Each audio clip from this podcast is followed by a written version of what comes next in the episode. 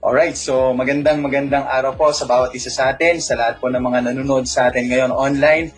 Ah, welcome po sa ating ah, Fish Gen service ngayong hapong ito. Muna sa lahat, binabati ko po lahat ng mga ka-fish gen natin na nasa iba't ibang panig ng mundo. At kung kayo naaabot ng live stream na ito, tumutok na kayo kasi talagang itong topic natin is ah, talagang para talaga sa bawat isang nais matuto. Amen. At syempre, binabati ko rin yung mga kapitbahay ko dyan. Sabi ko kanina, ay manood kayong Fish Gen kasi merong ano, ang speaker mamaya, foreigner. Diba? Foreign galing ibang bansa. Yan. Oh. Nanonood sila ngayon, akala nila talaga galing ibang bansa. Pero yung t-shirt ko lang talaga yon eh, American. yung t-shirt ko lang talaga yung galing sa ibang bansa. Amen. So, ngayon po, ang pag-uusapan natin is about sa forever estudyante. Kuya Joseph, bakit naman forever estudyante yung topic natin? Actually, hindi ko rin alam. Binigay lang sa akin tong topic na to. Pero inisip ko, Lord, bakit forever estudyante? Aha, alam ko na. Kasi po, dapat ba forever may allowance kami? Ganun ba yun? Kasi pag estudyante ka, syempre, ah, hindi naman natin may tatanggi, di ba dyan, ah, pag estudyante ka, asa ka lang kay mami, kay daddy, di ba? Meron kang budget for the week, di ba? Tapos, ah, meron ka ng panggastos, yan. So, yan ang mga estudyante. Pero sa araw na to, ah, binibigyan tayo ng importance ng Panginoon na, na sa buhay natin, napakahalaga po, yung lagi tayo natututo. At napakahalaga po na tayo is lagi tayong merong nauunawaan sa kung ano talaga nangyayari sa buhay natin at ano talaga yung sitwasyon na meron tayo. Kaya mga kaibigan, mga ka-fish gen, welcome po sa ating topic, Forever Estudyante. Ngayon, na bago lahat, no, pag-usapan muna natin ah, sino ba talaga ang isang estudyante? Paano mo masasabi na isa kang ah, estudyante? Ah, sabi, nung nagtanong ako, merong isang teacher na nag-share sa akin. Sabi niya, alam mo, Joseph, meron talagang dalawang uri ng estudyante. Ayan. So, etong dalawang estudyante na to, ah, eh, hindi ko lang alam kung alin ka dito ha, pero sana naman yung isa dito hindi ikaw to. Ayan. So, yung dalawa daw klase ng estudyante is yung tinatawag nating estudyante tsaka estupidyante. ayan. Pag sinabi po nating estudyante, ayan, ito daw po yung mga estudyanteng nag-aaral ng maigi. Ayan, yung mga talagang work hard, di ba yan? Ito namang estupidyante. Kung yung kanina, estudyante, nag-aaral na maigi. Yung estupidyante naman, ito naman yung nagwawalwal ng maigi. Yan yung kung ano pinag-aagawa sa buhay, yung mga hi, happy-go-lucky lang ang buhay, di ba? Saka na tayo magsipag pag pre-finals na, di ba? Saka na tayo mag-exam, ay saka na tayo mag-relax kapag ka meron na tayong ano, remedial na bukas. Ayan. So, sino ba talaga ang estudyante? At, ah, siguro ah, maaring wala ka doon pero maaring isa ka sa mga to. Ito may mga may mga babanggitin ako sa inyo ng iba't ibang identity na masasabi mo naging estudyante ka. Hindi ko alam kung ah, naging ganito ka pero kung naging ganito ka, pwede ka mag thumbs up, 'di ba? Okay, so ngayon, ah 10 identities of a student. Ayan, so Ah, tingnan natin kung ikaw to. Ah. So number one, ikaw yung taong nag-aaral na maigi upang may matutunan. Ayan, so shout out yan sa mga ano ah, sa mga running for cum laude, di ba? Yung mga running for magna cum laude diyan. kasi kami ano lang kami, running for ano, cum, cum papala rin, di ba? Pumasa at pumasa nga. Ah, number two naman, na, na, baka ito ka eh, baka ito yung klase ng pagiging estudyante mo, ginagawa mo upang magka-degree. Ayan. So, sino dito yung mga ka-fish dyan natin na graduate na ng kanilang pag-aaral? Ayan. So, sila maaari yung mga nagma-masters, yung mga nagti-PhD. Ayan. Yung tipong ang dami mo nang inaral, pero wala ka pa rin minamahal. Ay, grabe. Joseph, ano ba talaga? Ayan. So, number three, ito, baka ikaw itong estudyante ito, no? Ginagawa mo ito upang magkaroon ng disenteng trabaho. Ayan. So, shout out naman tayo sa mga nagtataguyod sa kanilang mga family, yung mga talagang meron silang mataas na pangarap. Diba? Dahil mataas ang pangarap nila, gusto nila mabigyan ng kanilang pamilya ng bahay na may second floor. Yan, mataas talaga yon. Yan, kaya ano man yung pangarap nyo for your families, kung bakit pinagtsatsaga ngayon, yan, saludo po ako sa inyo ngayon. Ayan. Ayan, number four naman, ito ha. Tingnan nyo, baka ikaw to. Yung mga taong may nais mapatunayan, eh, ito, ba? Yung, yung hindi susuko sa hirap ng buhay. Yung tipong kahit alam na nahihirapan ka na, pero sige, papatunayan ko na kaya ko. Amen? Yung papatunayan niya talaga na may magagawa siya at hindi talaga siya susuko sa laban ng buhay. Alright? So, yan yung mga talagang may napatunayan. O, kaya tanong ko sa'yo, oh, may napatunayan ka na ba? Yan. Kung gusto mong may patunayan, ayan, makinig ka ngayon sa ating topic. Okay, so, uh, number five, ito naman. Ayan. Ito, matindi to. Isang taong nagka-cutting classes. Ito yung mga ano, yung mga yung mga nag-over the backod, makalaro lang ng pustahan sa basketball. Ayan, marami yung kakilala ganyan. Nung ako yung high school, most sa mga katropa ko talagang, Hoy, saan kayo galing? Ba't naka-uniform pa kayo? Akala ko ba panghapon kayo? Bakit nandito na kayo? Yan. Tapos mga kalaro ko na ng basketball yan dati. So maaaring ganon. Or sabihin natin, kaya ka nagkakating classes. Yan, kasi nga gusto mong ah, gusto mong maglaro ng Dota. Ayan. So, shout out, 'di ba, sa mga mahilig mag-cutting classes. Ayan, ano, gusto niyo pa bang ano, mahuli pa kayo ng guard? Ayan. Okay, so number six, eto, matindi to. Yung inspired dahil sa crush mo. I, ayan. Inspired siya Inspired siya dahil sa crush niya, di ba? Kitang-kita niyo, inspired ka kahit hindi ka pinapansin. Alright. Ayan. so, pero at least, di ba, kahit hindi ka pinapansin, tumaas naman yung grade ko. Di ba? So, number seven, ito naman, matindi to. Yung naging estudyante ka dahil sa sports.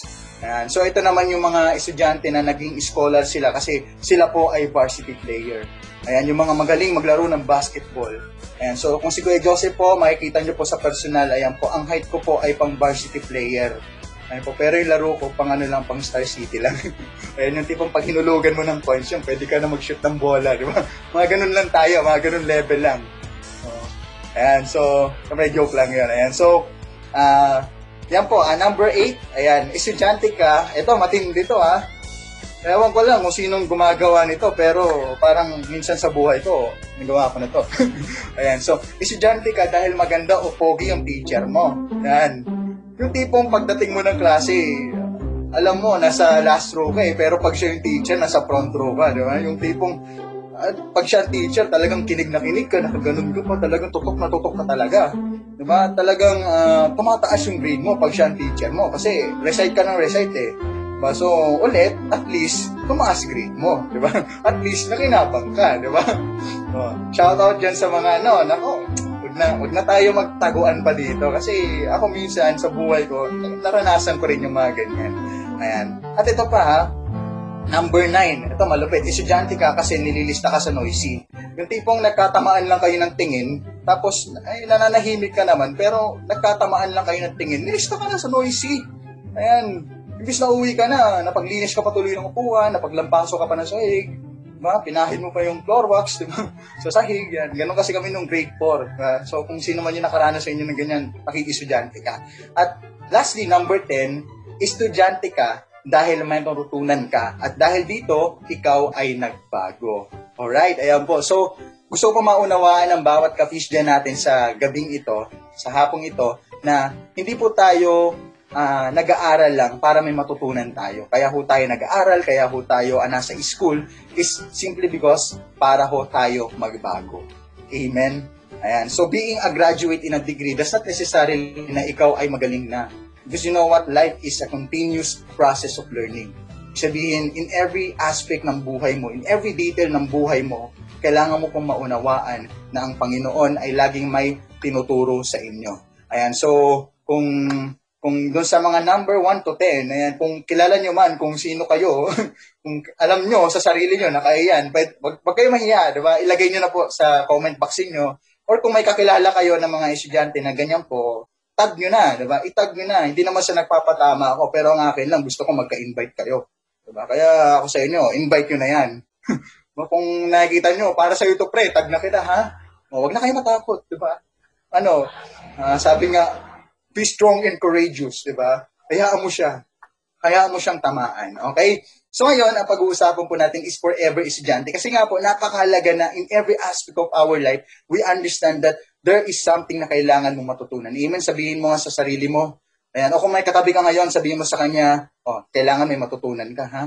O pag ikaw, wala ka natutunan. Ako, may quiz tayo mamaya pagtapos. O pag, pag yung mga nanalo kanina sa icebreaker, pag hindi kayo nakasagot sa quiz, nako, babawiin namin yung prize nyo. Di joke lang.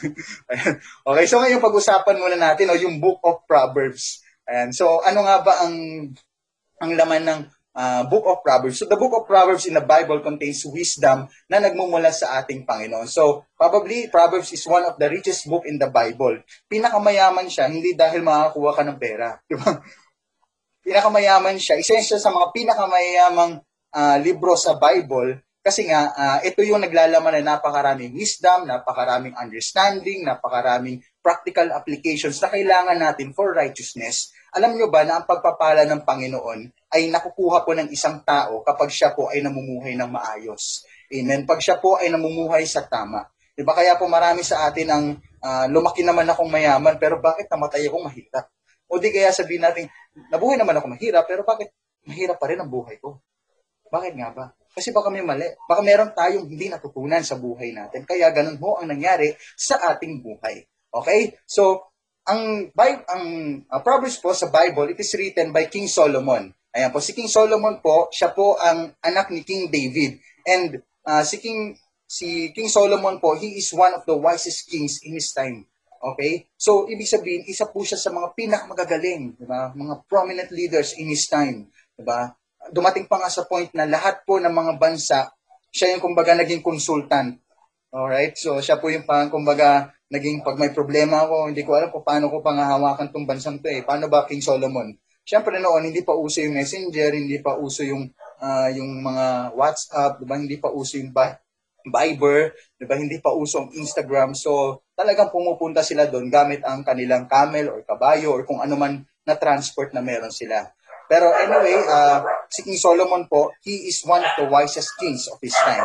Nung siya, si King Solomon po, isa po siya sa mga hari na talagang nakita ko po sa Bible, he is a very humble king.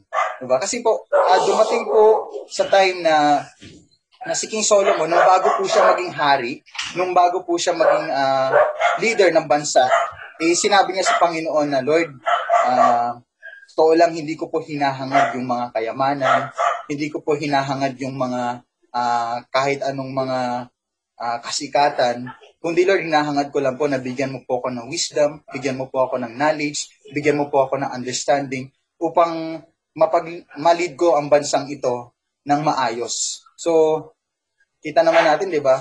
Para pala makapag-lead ang isang tao, kailangan niya pala hindi si kasikatan, hindi talaga yung yaman, kundi wisdom, knowledge, and understanding. Diba? At kapag ikaw, ang tingin mo sa sarili mo, you are a student, diba? ibig sabihin dapat willing kang matuto. Amen? So ngayon, ah forever estudyante. Kailangan pala bawat isa sa atin, no? we, we claim to ourselves na hindi ako magaling. Isa pa rin akong estudyante. Because you know what? Kahit graduate ka sa napakaraming degree, diba? still, God is your teacher, God is your father, and God is the one who will always guide you in your walk. Okay? So ngayon, share ko lang po sa inyo itong uh, Proverbs 1.5. So sabi dito, let the wise listen to these proverbs and become even wiser. So ibig sabihin, napakahalaga pala na pag matalino ka na, nakikinig ka pa ng word ni Lord, aba, nagiging matalino ka pa. Diba, Brad, sabihin ko sa'yo, walang sinabi yung ano, walang sinabi yung medal mo sa kaalaman ng Lord na kayang ibigay sa'yo. Diba? Bakit? Sabi pa dito, let those with understanding receive guidance.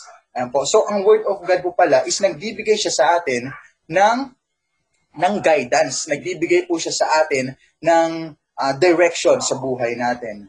Diba? Yan. So, ano bang direction mo sa buhay mo? Ikaw ba yung one direction o no direction? Ayan. So, para magkaroon tayo ng direction, kailangan pala natin ang Word of God. Okay, so the Lord encourages us to the life of King Solomon na maging student be like person. Diba? Hindi yung nagmamalaki ka na magaling ka na, 'di ba? Hindi yung nagmamalaki ka na may naabot ka na. 'Di ba? Kundi lagi kang humble and eager to learn something from the Lord. Kasi bakit? The one who admits that he does not have enough knowledge is wise. Yan po, tandaan po natin, yung isang tao na ina-admit niya na hindi, wala talaga akong gaanong alam dyan eh, he is wise. Amen? Pero the one who, how, who knows how to listen is wiser. Diba? Yung tao naman na marunong makinig kapag tinuturuan siya, he is wiser. Pero ito mas matindi. The one who understands, okay, is the wisest. Ba? Kit pansin nyo, di ba? Kanina, knowledge lang. Pag knowledge lang meron ka, wise ka. Pero kung marunong ka na makinig, wiser ka. Di ba? Pero kapag marunong kang umintindi, ayan, pag marunong kang umunawa, alright, ikaw ay wisest. Ayan. So, mahalaga talaga na, ano eh, na mahalaga talaga di ka nag stop matuto. Kasi, ah, pag nag-stop tayong matutunan ng mga bagay-bagay sa buhay natin, baka ito ang hantungan natin. Okay? Pag nag-stop ka, ito ang maaaring mangyari sa buhay natin. Una, they begin to fail.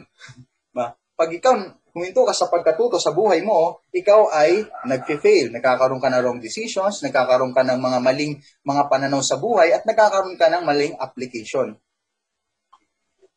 Okay, next, they stop growing. Ma, hindi naman yung hindi ka na lumalaki, ha, pero they stop maturing. Diba? Pag natu- hindi ka na natuto, pag hindi ka na natutong matuto, wow ah, pag hindi ka na natutong matuto, bago yun. pag hindi mo na naunawaan ang pagkatuto sa sarili mo, ayan, you stop to grow. Hindi ka na nagmamature. Ang tawag sa'yo, ang tanda mo na, pabebe ka pa din. Di ba? Ang tanda mo na, dapat ang sinusuot mo na underwear. Bakit naka-pampers ka pa din? bakit gusto mo pagsuotan ka pa ng pampers? Yan, bakit? Kasi hindi ka na natuto. Di ba? Tinigilan mo ang pagkatuto. Kaya ang nangyari, mature tayo. Amen? And pangal, pang, ah, pangatlo, they begin to die down. Ibig sabihin, maraming tao ang uh, hindi nakakapagpatuloy sa buhay nila or nag-fail sa bawat ginagawa nila is they because they stop learning. Akala mo ba na porke natalo ka ngayon, hindi ka na pwedeng manalo ulit? Akala mo ba na busted ka ngayon, forever busted ka na?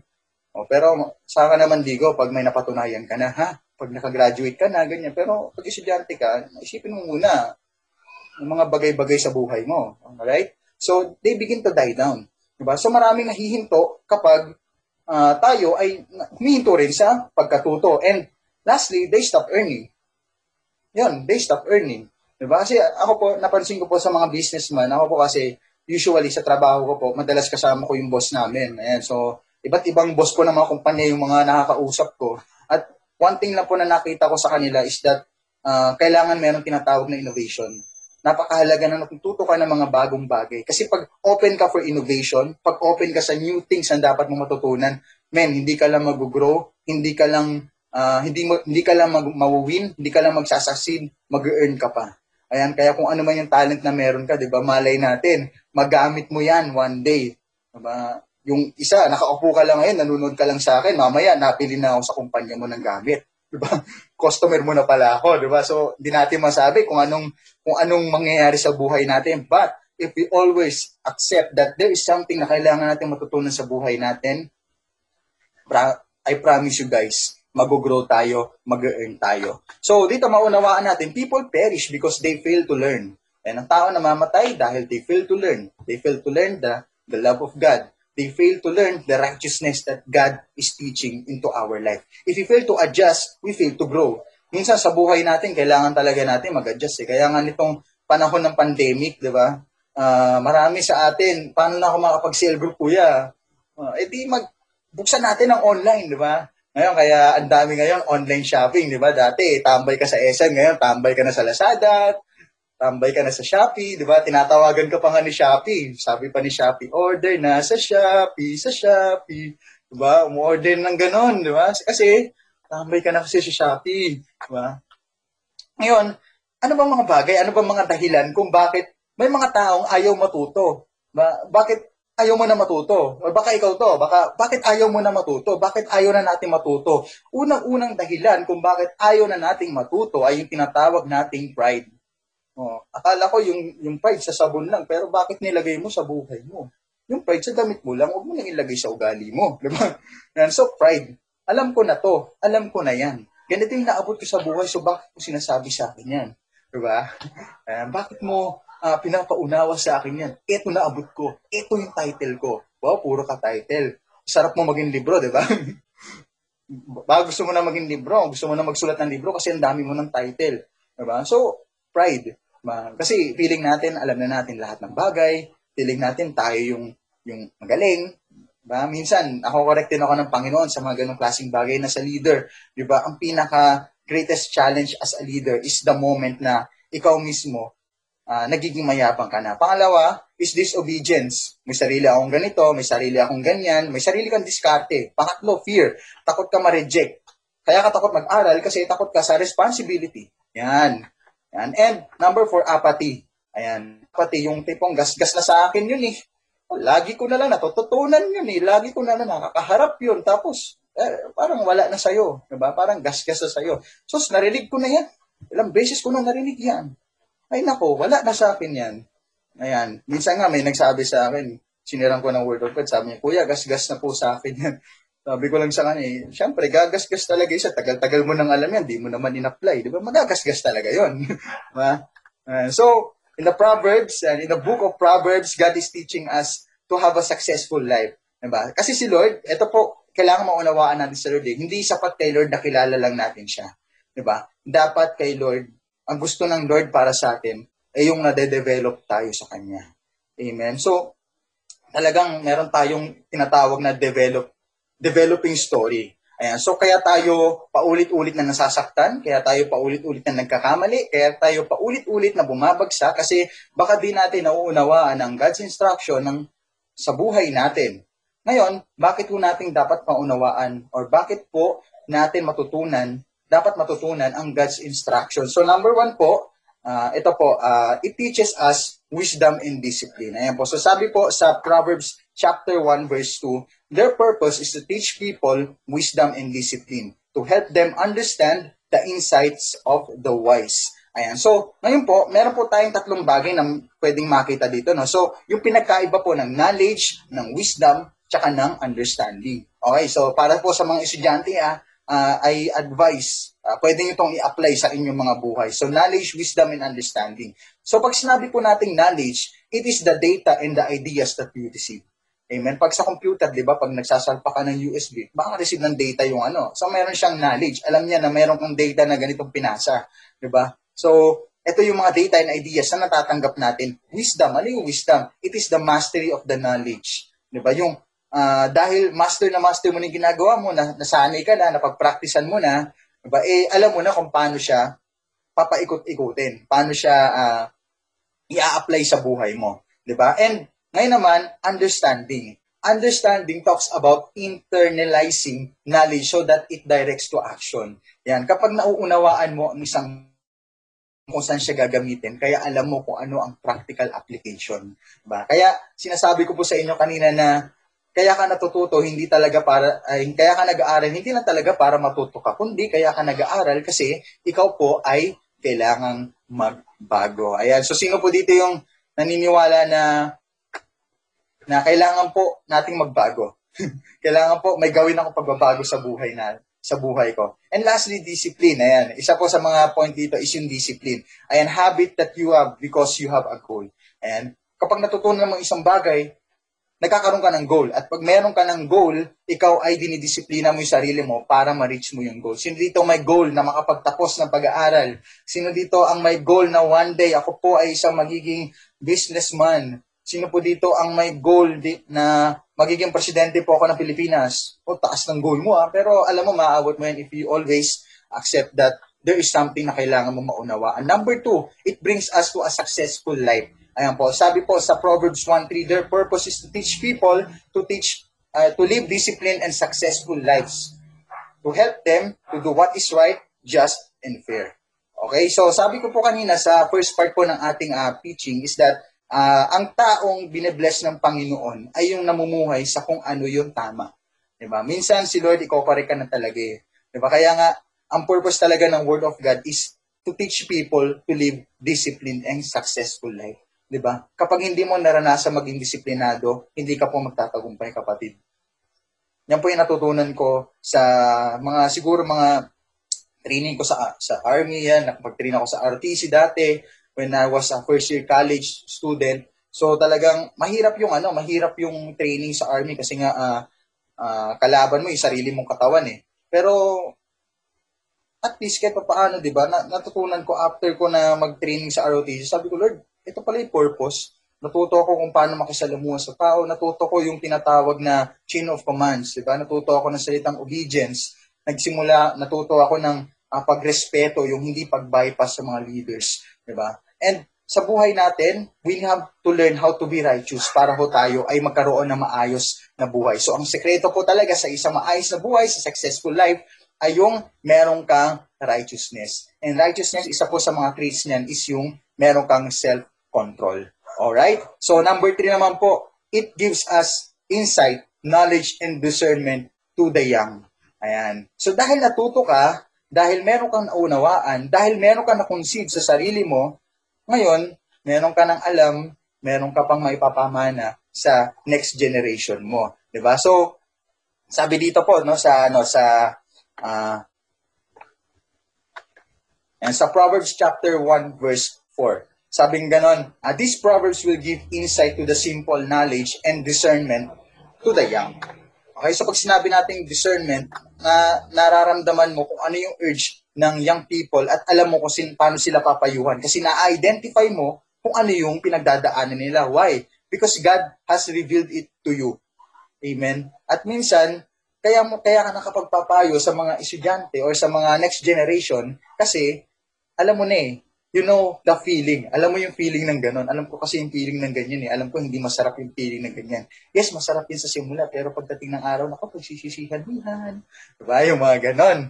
Ayan, so natututo tayo. Alam mo, ka-fish din, no? ito sana yung maunawaan mo sa buhay mo. The Lord loves the next generation. That's why He called you. Diba? Ikaw ka-fish din, ikaw na nandyan sa upuan mo ngayon. Alam mo, hindi aksidente na nandito ka sa sa fish gen na to. Hindi, hindi, hindi aksidente na nandito ka, kasama mo, napapanood mo, na napapanood mo ako, di ba? Tapos nakakarinig ka ng Word of God, nakaka-receive ka ngayon. Kasi nga, uh, ikaw ka fish din na tunay na nagsisik kay Lord, ang tunay na pag-asa ng next generation. Sino pa ba ang magsasalba ng next generation natin? Kundi yung mga taong alam kung paano mamuhay ang tama. Ikaw, you are the right person. Ikaw yun. Huwag ka na lumingon. Ikaw nga sabi ko, di ba? Lilingon ka pa eh. ikaw. Oo, oh, ikaw. Ikaw nga ikaw yung tamang tao para sa mga sa next generation. God is counting on you because He loves the next generation. God is teaching you right now because He loves the next generation. And He wants you di ba, na maging influence sa next generation. Ikaw na sa leader na patuloy na, na lumalaban to reach more people, to reach more souls, is the hope of this generation. You are the hope of the next generation. Ma, kasi akala natin, ah, ito lang buhay natin, akala mo ngayon gwapo ka, akala mo maganda ka, ba? Kaya nga dapat hindi natin binibigyan yung sarili natin ng importansya yung out outward appearance natin. Mas dapat pinapaganda natin at binibigyan natin ng importansya yung the way we have this attitude. 'Di ba? Yung attitude na meron tayo. Ano ba yung attitude na meron ka na nagiging dahilan kung bakit hindi ka nagiging magandang halimbawa sa iba? Siguro sa hapong ito, baka baka yan, baka itong topic natin ang solusyon, 'di ba? Kaya nga kapish din, you have to be brave. Alam mo si Lord, marami siyang ituturo sa buhay mo. Diba? At minsan ito yung nakaka ano eh, ito yung nakaka sabi ko natut nung natutunan ko kay Lord, ito yung pinaka tumatak sa akin. Eh. Minsan talaga si Lord ituturo niya yung mga pinakamahalagang bagay na dapat mong maunawaan sa buhay mo sa pinakamasasakit na paraan. Diba? Minsan ang sakit-sakit na disiplina. Minsan ang sakit-sakit na na nakokorek ka. But you know what? I tell you this, you have to be brave. Amen. Kailangan maging matapang ka. Sabi nga sa Joshua 1.8, be strong and courageous. Kailangan mo maging matapang. Because if you don't have the brave heart, the brave heart, you will only break hearts. Ba? Narinig ko sa conference yun kay Pastor Ancho Benaventura. Ba? Sabi niya ganun, if you have, if you don't have brave heart, you will only break hearts. Ba? Pag hindi mo tinibayan yung puso mo, sisira ka lang ng buhay ng ibang tao. If you are a leader right now, at tingin mo parang nanghihina ka, ba, kailangan mo burad, tibayan mo yung loob mo. Bakit? Itong mga tao, hindi ka man nila pinapansin itong, itong mga to, pero kailangan nila ikaw. Alam mo kung saan ka nilagay ng Panginoon, kailangan mong tayuan yan. Kailangan mong tibayan yung loob mo. Minsan hindi talaga si Lord yung ano eh, hindi talaga si Lord yung magbibigay sa'yo ng lakas eh minsan ikaw mismo yung kailangan mag-motivate sa sarili mo na, Lord, titibayan ko yung loob ko. Bakit? Kasi matitibayan mo lang yung loob mo kapag strong ang foundation mo. Kaya ka natututo kapatid because God wants you to have a deep foundation with God. Alam niyo po, nakita ko, no, uh, dito na rin po ako mag, uh, magtatapos sa, ano na to, sa, sa kwentong ito. Alam niyo po, sa buhay ko, nagtanim po ako ng munggo. Ano, dahil ngayon ay anong araw ngayon? Sabado. Uh, kanina tanghalian namin munggo. Ayan, nagtanim po ako ng munggo. Ngayon po, inassess ko yung pinagkaiba ng pagtatanim sa munggo, ng, ng munggo sa tubig at yung pagtatanim sa lupa. Alam niyo po na ang munggo, kapag nilagay mo yun sa tubig, pagka tapos ng ilang araw ang tawag sa kanya toge. O, di ba? May natutunan ka ngayon. at ang toge ginagamit sa lumpia. O, di ba? Sarap nun. Pero, uh, just kidding aside, no, ah, ang munggo, kapag ka nilagay mo siya sa tubig, tutubo naman siya. Diba? Tutubo naman siya. Kaso nga lang, after ng mga ilang araw, ng mga ilang linggo, alam mo yung mangyayari dun sa ano, nilagay niyo dun sa tubig? Mamamatay siya. Wala na, mabubulok lang siya. Actually, na, na-experience ko yun. At yung bulok na mong natoge na yun, grabe brad, ang baho. Ano, ang baho nun.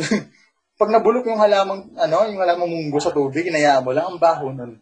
Diba? Pero alam mo po yung ano, yung, yung minsan na nakita ko, yung tumubo doon sa tubig, nilipat sa lupa.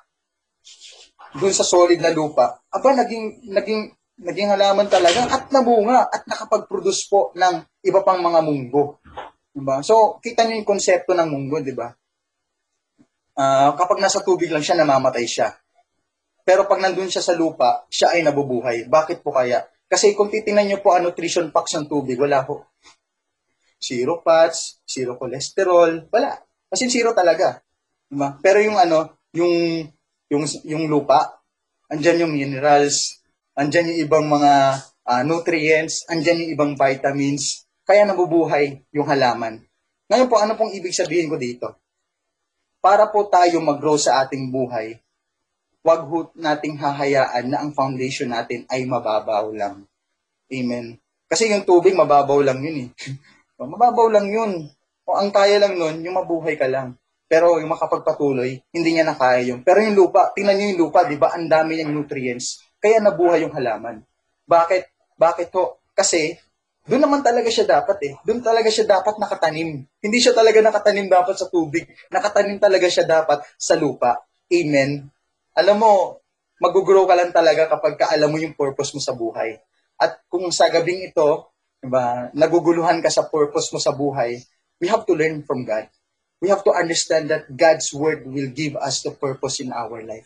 If you think right now that your life is very purposeless, wala ka ng purpose, wala ka ng halaga, I, I tell you this, mali ka nang iniisip. Because God died on the cross to give value to your unvalued life. Amen. Si Lord namatay hindi para nam- para mamatay lang doon. si Lord namatay para maunawaan mo na ganun kakahalaga na kaya niyang ibigay yung kanyang buhay para lang sa iyo. Amen. There is no greater love than the one who died for his friends. Ito po, yung isa sa mga bagay na talagang ginawa po ng Panginoon sa buhay natin. Maaring sa gabing ito, ah, nag-iisa ka lang sa iyong kwarto, diba? nag-iisa ka lang dyan, at parang, Lord, ano pa ba yung purpose ng buhay ko? ba, Lord, ah, ganito na lang ba parati? Paulit-ulit na lang ba, Lord? Paulit-ulit na lang ba akong masasaktan, Lord? Paulit-ulit na lang ba akong walang mararating sa buhay? Paulit-ulit na lang ba mag-fail lahat ng mga plano ko? Ang dami mo ng tinik na course, no? pero hindi mo pa rin nahanap yung gusto mo. Ang dami mo nang sinubukan, pero wala. hindi gumana lahat. Hindi nag-work out.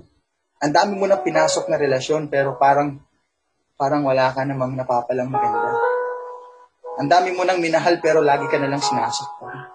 Lagi ka na lang dinadala sa mga bagay na na hindi talaga gusto at hindi talaga para sa iyo. Kapatid, sa gabing ito, one thing na gusto ko pong maunawaan ng bawat isang ka-fish din na nanonood ngayon, ilagay natin yung buhay natin sa Panginoon. Ibigay natin yung life natin sa Kanya. Kasi the moment we put our life in Jesus, the moment that God is beginning a new life sa atin, si Lord ayaw niya nakilala mo lang siya. Gusto niya ma-develop ka rin sa Kanya. Amen. At sa buhay natin, no, kailangan tandaan natin itong three key concepts of learning. Kasi baka hindi natin, kailangan tingnan natin sarili natin, it, tayo to. Okay? So para matuto tayo sa buhay, kailangan natin una, connect. Connect dapat tayo sa source natin. Kung gusto natin magkaroon ng buhay, connect tayo sa source ng buhay natin. That is Jesus Christ alone. Diba? At kung gusto natin magtagumpay, kailangan natin connect sa Word of God. Amen. Pangalawa, conceive. Pag conceive, kailangan isa puso natin yung mga bagay na unawaan natin. Si Jesus Christ, kailangan isa puso natin siya. Because if not, para lang tayong tao na may narinig, tapos lumabas din sa kabila. Diba? You know, God has a greater plan in your life. God has prepared the great in your studying, in your working, in your future family. Yes, interesado si Lord sa buhay mo, kaya wag mong tatapusin yan ang ikaw lang. diba? Don't live alone. Live with God. Amen. Diba? Kaya napakahalaga na we put our lives in Jesus and na, pinakahuli, create. Diba? May natutunan ka na, nakakonek ka na sa source. Kilala mo na yung source. It's time naman na mag-create. Mag-create ka ng something. You know, if if you think that tonight is the last night of your life, diba? kung feeling mo hopeless ka na, again, thinking. Because God, Jesus Christ, died on the cross to give you life and have it abundantly. Amen. Sa bawat isa sa atin, haring ano man ang sitwasyon natin sa buhay natin, pero ito, ito sa conclusion natin, ito po yung tatandaan natin. Lamang ho ang may alam, pero nagtatagumpay ang may natututunan. Amen. Yes, may alam ka.